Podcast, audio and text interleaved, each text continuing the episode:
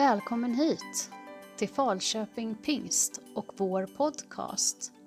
Här kan du ta del av undervisning från våra gudstjänster och andra samlingar. Vill du ha kontakt med oss? Skriv ett mejl till info pingstkyrkan.nu eller hitta oss på sociala medier. Kom gärna till vår gudstjänst på söndag eller andra samlingar. Vår räddare. Och förra gången så pratade Linda om att Jesus är vår döpare och helige ande. Och idag har turen kommit till att Jesus är vår helare. Så det ska jag prata om idag. Och då kan man fråga sig, när Jesus, när vi kan läsa i Bibeln om att Jesus helar, hur gör han det oftast då? På vilket sätt helar Jesus? Lägger han oftast händerna på människor? Smetar han oftast lera på dem där det gör ont? Nej, om man tittar och läser i Nya Testamentet så när det beskrivs att Jesus helar människor så gör han det ofta endast genom kraften i sin röst. Han säger åt den lame, ställ dig upp och gå. Han säger åt mannen med förtvinad hand att bara sträcka ut handen så blir den helad. När människor är besatta av demoner så talar han till dem och kastar ut dem genom kraften i hans röst. Men i det bibelord jag ska läsa idag så händer det någonting annorlunda. När Jesus sedan gick ner från berget följde massor av människor efter honom. Då närmade sig en spetälsk man och föll ner för honom och bad Herre, om du vill så kan du göra mig ren. Då sträckte Jesus ut handen och rörde vid honom och sa, det vill jag, du är ren. Och i samma stund var mannen fri från sin spetälska. Och den berättelsen finns nedskriven i Matteus kapitel 8. I den här berättelsen så rör Jesus faktiskt vid den som han helar. Och vi ska se om en liten stund varför det är viktigt. Men i en enda beröring så gör Jesus fyra stycken väldigt betydelsefulla saker för en, en spetälsk man. Och den första är rätt så uppenbar. Jesus helar honom fysiskt. Jesus helar mannen från en hudåkomma. Och det är inte helt tydligt i texten Eh, ifall det här är ett fall av den här hemska köttförtvinande sjukdomen som, eh, som man ofta tänker på när man pratar om spetälska. De flesta exegeter skulle säga att den här mannen antagligen lider av en ganska illa version av ett hudproblem, kanske en kronisk eksem som var riktigt illa. Och det fysiska helandet det är en viktig del i den här berättelsen som vi ska ta på allvar. Jesus har makten att hela människor rent fysiskt. Men det finns också mycket annat som händer i den här berättelsen som är mer än bara det här fysiska helandet. För om vi läser den här texten och har Gamla testamentet med oss i ryggen, i väskan, så kommer vi förstå att det är mer än bara det här fysiska helandet som händer när Jesus rör vid den här mannen. För här finns också ett andligt helande. Det är därför mannen inte blir, ber om att få bli helad. Det hade garanterat jag gjort i den här situationen. När jag var tonåring så hade jag ganska mycket på hela kroppen av såna här leverfläckar och andra prickar som jag tyckte var rätt fula. Och om någon hade erbjudit mig att ta bort dem, då hade jag sagt ja Jesus hela mig. Det hade varit det första jag sagt, ta bort det här ifrån mig. Men den här mannen han säger inte hela mig utan han säger gör mig ren. Och anledningen till det, det var att i gamla testamentet, om man hade spetälska, då var man ceremoniellt oren. Det betydde att man inte fick delta i tillbedjan och det andliga livet som alla andra kunde göra, som var friska i det avseendet. Och det finns ett annat mäktigt bibelord som också pratar om just det här. I Apostlagärningarna så kan vi läsa om en lam man som får se två lärjungar komma gående där han sitter. Och så gör han det som han alltid gör, han ber dem om pengar. Och Petrus säger till honom, silver och guld det har jag inte, men i Jesu Nazarens namn ställ dig upp och gå. Och jag vet inte vilken bild du har av det här bibel, den här berättelsen, men jag vet att jag har haft med mig ganska länge, kanske från när jag har läst barnbibeln, kanske när man sjungit sånger om det här, att det som händer i berättelsen, det är att det är en kille som sitter där, som får se några andra komma gående och så säger han, kan ni ge mig pengar? Och Petrus säger, jag har inga pengar, men jag har en mäktig Gud som kan hela. Och så direkt så ställer han sig upp, börjar hoppa och dansa och börjar prisa Gud. Kanske är det den bilden du har av den här berättelsen också. Men om man läser i Apostlagärningarna så är det faktiskt inte det som händer i den här texten.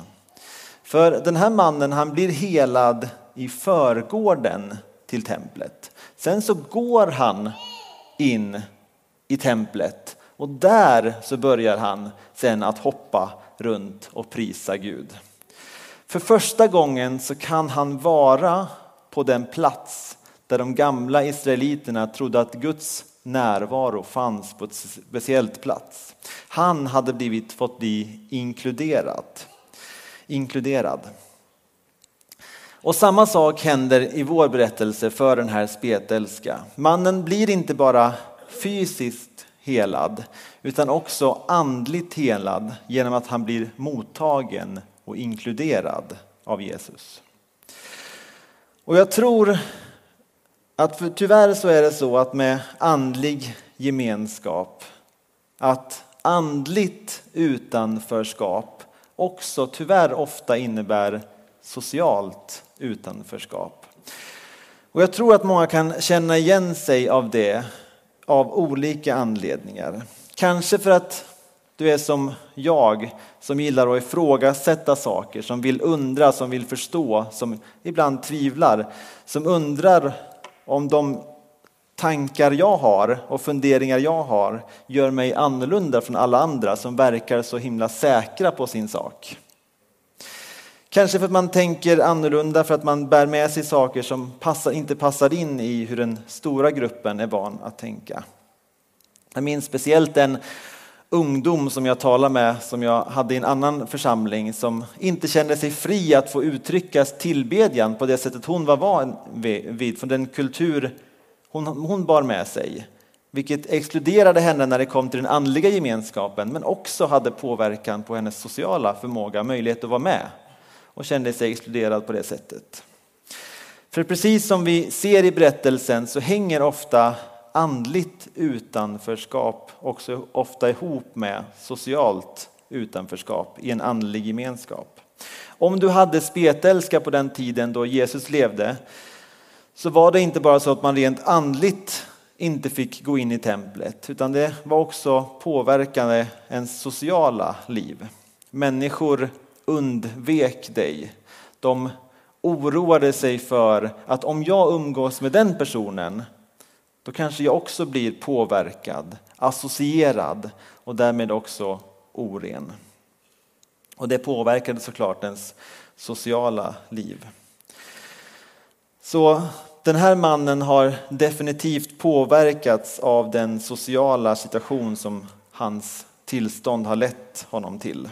Och Jesus helar honom från det. Och som kyrka så behöver vi också bära med oss det helandet och föra det till människor in i gemenskapen istället för att exkludera av olika anledningar.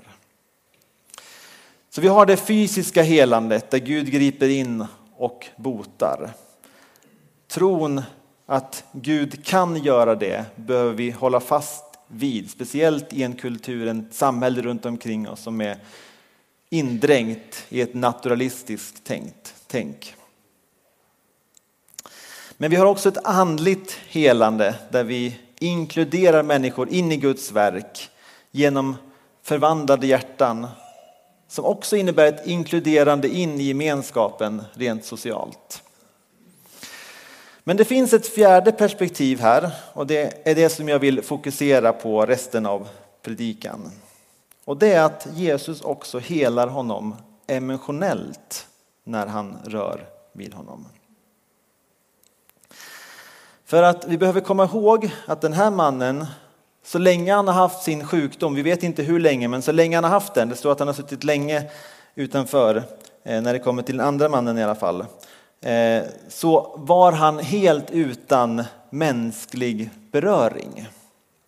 Ingen gav honom en high five, ingen gav honom en kram, ingen höll honom i handen, inte ens en sån där skum sidokram som man ganska ofta ser i, i kyrkor av någon anledning. Ingen som höll honom i handen, ingen som klappade honom på huvudet. Och då kanske någon tänker, okej, okay, men det är väl inte så himla viktigt. Det är väl inte så väldigt viktigt med den eh, aspekten.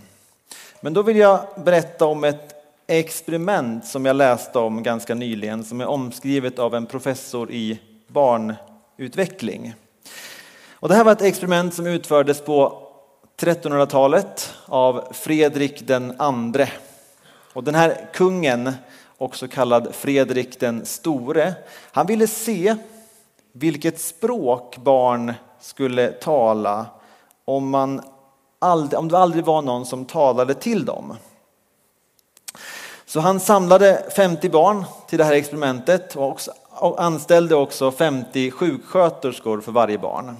Och så sa han åt sjuksköterskorna att de skulle ta hand om barnet, de skulle byta deras blöja, de skulle mata dem. Men de fick inte röra vid barnet och de fick inte prata med barnet. Alla 50 barnen dog. De dog av något som kallas för mar marasm. Det som är avsaknad av protein, det som kommer från en extrem emotionell stress. Så innan vi viftar bort vikten av det emotionella helandet som Jesus ger till den här spetälska mannen så vill jag lägga fram eh, den här tanken av att du och jag är så pass sköra i våra själar att vi kan bli matade med den bästa maten. Vi kan bli omhändertagna i den renaste och trevligaste luftmiljön. Vi kan ha föräldrar som äter hälsosamt, kanske till och med är veganer. Och ändå, trots att vi har den hälsan, om vi inte blir berörda så, blir vi, så dör vi som barn. Så i det här fallet så ger, gör Jesus inte det vanliga. Han säger inte gå och bli helad, utan han rör vid mannen, för han vet vilken situation han befinner sig i.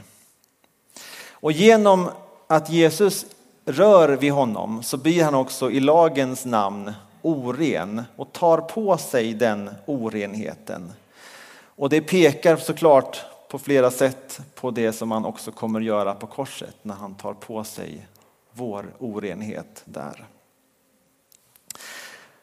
Anledningen till att Jesus kan hela oss rakt igenom från både A till Ö, både på insidan och utsidan, är först och främst därför att han har skapat oss. Våra barn hade för några år sedan en tydlig legofas. Den verkar som att den är över nu, men vid ett tillfälle i deras liv så byggde de otroligt mycket lego. Och vid ett tillfälle så hade Rut med hjälp av Lego Friends som det heter, som hade fått, byggt en sorts eh, glassbar med delfiner och en palm och liksom, det var fint uppbyggt. Och så sa hon, kom och, kom och lek med mig, sa kom och lek med mig pappa. Och jag hade inte en aning om hur man skulle leka med den här grejen, så jag var ganska uttråkad ganska fort. Eh, så jag varit väl lite oförsiktig kanske då. Och så råkade jag ha sönder där man sitter och äter glassen. Där legogubbarna sitter och äter glassen. Och jag, för, förlåt Rut, jag är verkligen ledsen. Det vart, vart fel. Men hon sa, äh, det är ingen fara pappa. Och så byggde hon ihop den på typ 15 sekunder. Varför kunde hon göra det? Jo, därför att det var hon som hade byggt den. Hon hade skapat den. Hon visste hur den hängde ihop. Och Jesus kan hela oss därför att han har skapat oss. Han kan se in i varje persons hjärta och veta hur man bygger upp hur man återställer, hur man upprättar. Bara genom det att han har skapat oss och känner oss utan och innan, bättre än oss själva. Men kanske ännu mer genomträngande är att Jesus kan hela oss, inte bara för att han har skapat oss, men också därför att han blev oss. I Hebreerbrevet kapitel 4, vers 15 så blir vi påminda om att vi har en överstepräst, alltså Jesus, som förstår våra svagheter därför att han själv har blivit prövad på alla sätt, precis som vi, men utan synd. Och här finns det, för den som är intresserad, en teologisk debatt som kan vara ganska fascinerande.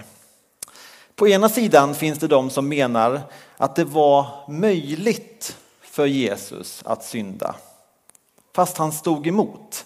Han kunde men gjorde inte. För då säger man, hur kan han annars, hur kan frestelsen vara på riktigt om han inte kunde synda? Det var bara så att han stod emot menar man. Men det andra lägret säger nej, Jesus var fullt ut Gud. Det var omöjligt, Gud kan inte synda. Och så har man en debatt mellan det här ämnet. Då. Och det finns smartare människor än mig på båda sidorna av den här debatten. Men jag tror ändå att jag har rätt svar i den här frågan. Man får väl dubbelkolla när man kommer till himlen om vi hade rätt. Då. Men jag tror att jag har rätt. Så här kommer alltså rätt svar i den här frågan. Det är omöjligt för Gud att synda. Gud kan inte synda. Det är rätt svar i frågan. Men hur kan då frestelsen upplevas på riktigt? C.S. Lewis som är en annan smart man, smart person, som var en smart person, har en bra insikt här. Han skrev så här. Den som upplever frestelsen mest är den som står emot den längst. För i det ögonblicket som vi ger in för frestelsen, precis i det ögonblicket, då är ju frestelsen borta. Jag vet inte hur det är för dig, men mat talar till mig. Mer än kanske någonting annat. Speciellt, jag har inte så svårt för chips och godis, men när man är på väg hem efter en sen dag på jobbet och så måste jag svänga runt mitt hörn och så ligger en pizzeria där. Då är det inte så himla lätt att låta bli. Och så ringer jag till Johanna och säger, vore det inte trevligt med pizza ikväll? Och så svarar hon, vadå, det åt vi för två dagar sedan. Men även om den här längtan är stark och frestelsen är stark, så fort man äter pizza eller vad det nu är man lockas av, så är ju frestelsen borta, eller hur? Men om Jesus inte kunde synda så förstår han oss ännu mer än vi kan föreställa oss. Eftersom han levde ett helt liv utan att någonsin ge in för frestelsen så förstår han oss bättre än vi någonsin kan. Och min poäng är inte att pizza är dåligt, jag hoppas jag att ni förstår, eller att mat är dåligt. Utan att när Jesus står emot längst så är han också den som upplever det längst och därför kan förstå oss bäst. För mig så var det här avgörande i att komma till tro på Jesus. Att vi inte har en Gud och en frälsare som inte vet vad det är att lida. Som är långt borta utan som istället är nära och vet vad det är att vara människa och vet vad vi går igenom. Det är därför bönen i trädgården innan korsfästelsen är så stark. När Jesus ber, jag vill inte, jag vill inte gå igenom det här, jag vill inte bli skild från Fadern. Men trots det, inte min vilja, men ske din vilja. Jesus klarar av det vi inte klarar av.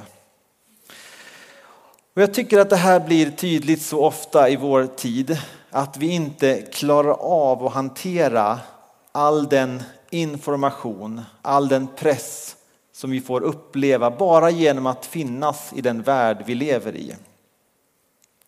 Och det här kan vi koppla direkt tillbaks till den första synden när Adam och Eva tar frukten. För det som drabbade dem då, det var inte bara det faktum att de hade gjort någonting annat än Gud hade sagt. Men också att de fick se och uppleva att allt det här som de varit med om, allt det fysiska, allt det emotionella, det andliga, det hade de inte förmågan att klara av. De klarade inte av att gå igenom det som de fick uppleva. Och då kan jag tänka, det här är ju på många sätt den värld vi lever i. Det här är ju internet. Med all den information som vi bombarderade av, åsikter, moraliska frågor, våld, problematik, nyheter, innovationer och så vidare. Människan är skapad av Gud och därmed också kapabel till så mycket vackert. Både hemskt men också så mycket vackert. Testa bara att googla människor är fantastiska eller Eh, people are awesome som det heter för att se allting eh, på engelska för att se vad människor kan göra. Men baksidan av det är att vi inte klarar av att hantera allt det här som vi tar fram. Internet är fantastiskt för att ge oss massa information, men vi klarar inte som människor av att hantera all den press och stress som den också ger oss. Men i det så har vi Jesus som förstår hur svårt det är, för han har gått igenom det och han har uthärdat och han har gått segrande igenom. Men Jesus förstår inte bara, han bryr sig inte bara, utan han har också förmågan att hjälpa oss i den kampen. Han har förmågan att hela oss i det som vi upplever. Så därför behöver vi som brustna människor, en del mer, en del mindre, i olika delar av våra liv och på olika sätt, också se oss själva i den här berättelsen om den spetälska mannen. Som Jesus vill röra och det han gör för mannen vill han också göra för oss. Inte bara på det andliga sättet, att han tar vår synd, som vi har talat om när vi talat om att Jesus är frälsare. Det vill han också göra. Men det här handlar också om alla delar av våra liv. Det fysiska, det andliga, det sociala och det emotionella. Och kanske har vi svårare för just den delen därför att vi ofta har svårt att tala om våra känslor. Och det här varierar såklart från person till person, men testa att fråga en människa hur du känner. Hur känner du inför den här situationen? Och nio av tio så kommer de svara med vad de tycker istället. När jag gick bibelskola så fick vi åka bort ett tag på en tyst retreat. Och så fick vi ha personliga samtal. Och den samtalsstunden, den samtalsstunden ledde för mig flera gånger med att de frågade hur det känns. Hur kändes det Mattias när dina föräldrar skilde sig? Och varje gång jag försökte svara så sa han som jag hade samtal med, nej det där är inte en känsla. Nu har du inte beskrivit vad du känner. Ja men så här då försökte jag. Nej det där är inte heller en känsla. Och så förklarar han just det här att vi ofta föreställer oss att det är våra tankar och vårt huvud som, som styr oss när det egentligen är framförallt det emotionella som påverkar oss mest. Om man läser i Bibeln så kan man också hitta den här tanken. Vet ni vilket som är den vanligaste, det mest vanligaste återkommande budet i Bibeln? Alltså någonting vi ska göra. Den vanligaste uppmuntran ifrån Bibeln. Det är inte att be oftare, det är inte ens nära faktiskt. Inte ens att förlåta är den vanligaste uppmuntran. Nummer ett, mest vanligaste upprepade budet i Bibeln är frukta inte, eller var inte rädd. För att Gud vet att våra liv oftast till stor del utgörs av rädslor. Så när Lukas berättar för oss att Jesus sträcker ut sin hand och rör vid en spetälska istället för att bara tala till honom så finns det så mycket som Jesus gör för, i den här berättelsen. Och det vill han också göra för oss här idag, i våra liv, på alla plan i våra liv. I grekiskan är frälsare samma ord som för helare. Och jag tror att Gud i sin allmakts försyn valde det här språket därför att han vill förmedla någonting genom det. För sättet som Jesus helar på ger en inblick i hur han räddar oss. Men också sättet han räddar oss på en inblick i hur han helar oss. Och en av de starkaste bilderna för det är att när Jesus själv rör vid mannen så blir han oren. I Gamla Testamentet om man, var spet, om man rörde någon som var spetälsk så var man också oren ceremoniellt och fick inte vara tillsammans med Guds folk. Men inte bara det att han tar vår smärta, tar vår synd, utan han håller också vår smärta. Han håller vår smärta. Och den här tanken av att hålla eller bära smärtan är någonting man ofta talar om i psykologin. Om man har gått till en psykolog någon gång så kan man ofta höra när man delat med sig av sin smärta att de säger okej, okay, då håller jag det här åt dig. Och det kan låta märkligt om man inte har hört vad det innebär. Så tänkte jag första gången, vad, då, vad betyder det att man håller en smärta? Men det är ett väldigt effektivt sätt att hjälpa någon som går igenom ett lidande. Att på ett tydligt sätt finnas med och bära någons smärta. Men om vi ska vara ärliga så tror jag att vi inte alltid är så bra på det här. De flesta av oss som är med om att någon delar sin smärta med någon kan uppleva det. Det är obekvämt att finnas bredvid någon som kämpar med någonting. Kan vi inte istället prata om någonting positivt? Även med dem som vi älskar eller som vi vet älskar oss. Även om vi vill så är det inte helt tydligt hur man gör när man är med någon som lider. Men det är det här som psykologer pratar om när de pratar om att bära någons smärta. Jag tänker sitta här och hålla din smärta.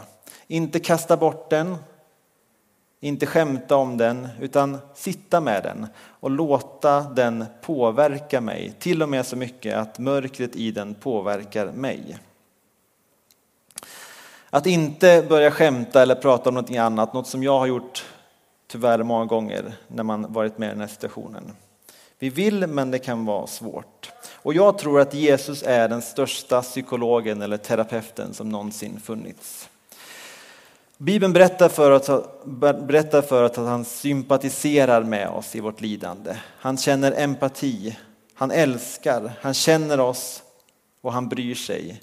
Inte bara för vår bibelläsning eller det vi ska göra utan för hela våra liv.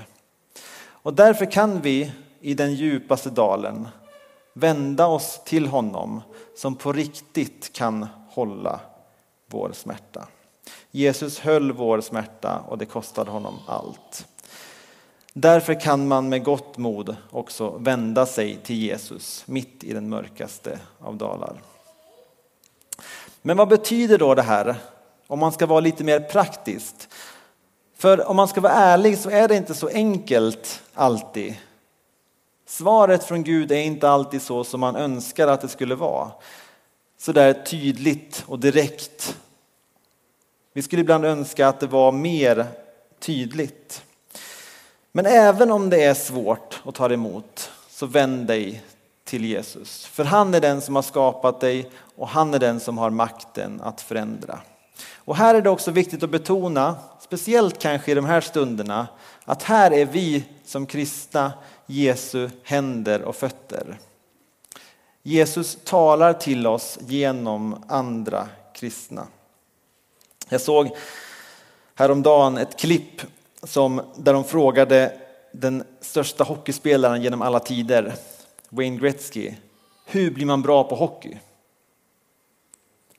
Träning? Hårt jobb? Nej, svaret var hitta andra hockeyspelare som är bättre än dig och spela tillsammans med, dig, med dem. Och jag tror att speciellt i de här stunderna, i den här aspekten av helandet, så behöver vi få hjälp från andra Jesusföljare runt omkring oss. Därför att vi ofta är blinda för våra egna brister och därför kan vi få hjälp av dem som ser i oss det vi inte ser. Så om du kämpar med den här aspekten, med det emotionella, om du kämpar med det här i bönen så vänd dig till Jesus för han vill hela dig och inte bara en del av dig utan hela dig. Och hitta andra som, kan göra, som gör det här väl och gå tillsammans med dem. I hemgrupp, i mentorskap, i nära vänskap som vågar tala om de här djupa ämnena eller på annat sätt.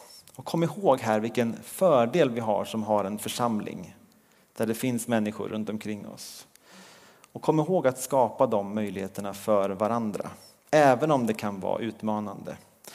Och kom också ihåg, speciellt när du står mitt i utmaningen, att Jesus vet hur det är. Han bryr sig, han håller det och vill hela och har kraften att hela dig. Det var avslutningen av min predikan. Men jag ska också bjuda in till förbön, för det känns ju väldigt naturligt efter en sån här predikan, tänker jag, att få bjuda in till förbön. Och också säga att Jesus vill möta hela dig, oavsett vilket område som du går igenom. Och även om det kan ta emot, så gå till Jesus. På förbönsplatsen finns de som har förberett sig och vill tala ord från Jesus till dig. Så ta den chansen. Vi fortsätter en stund i bön och i lovsång inför Gud.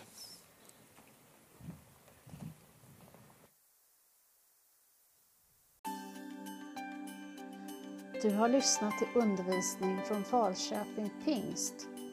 Gud välsigne dig.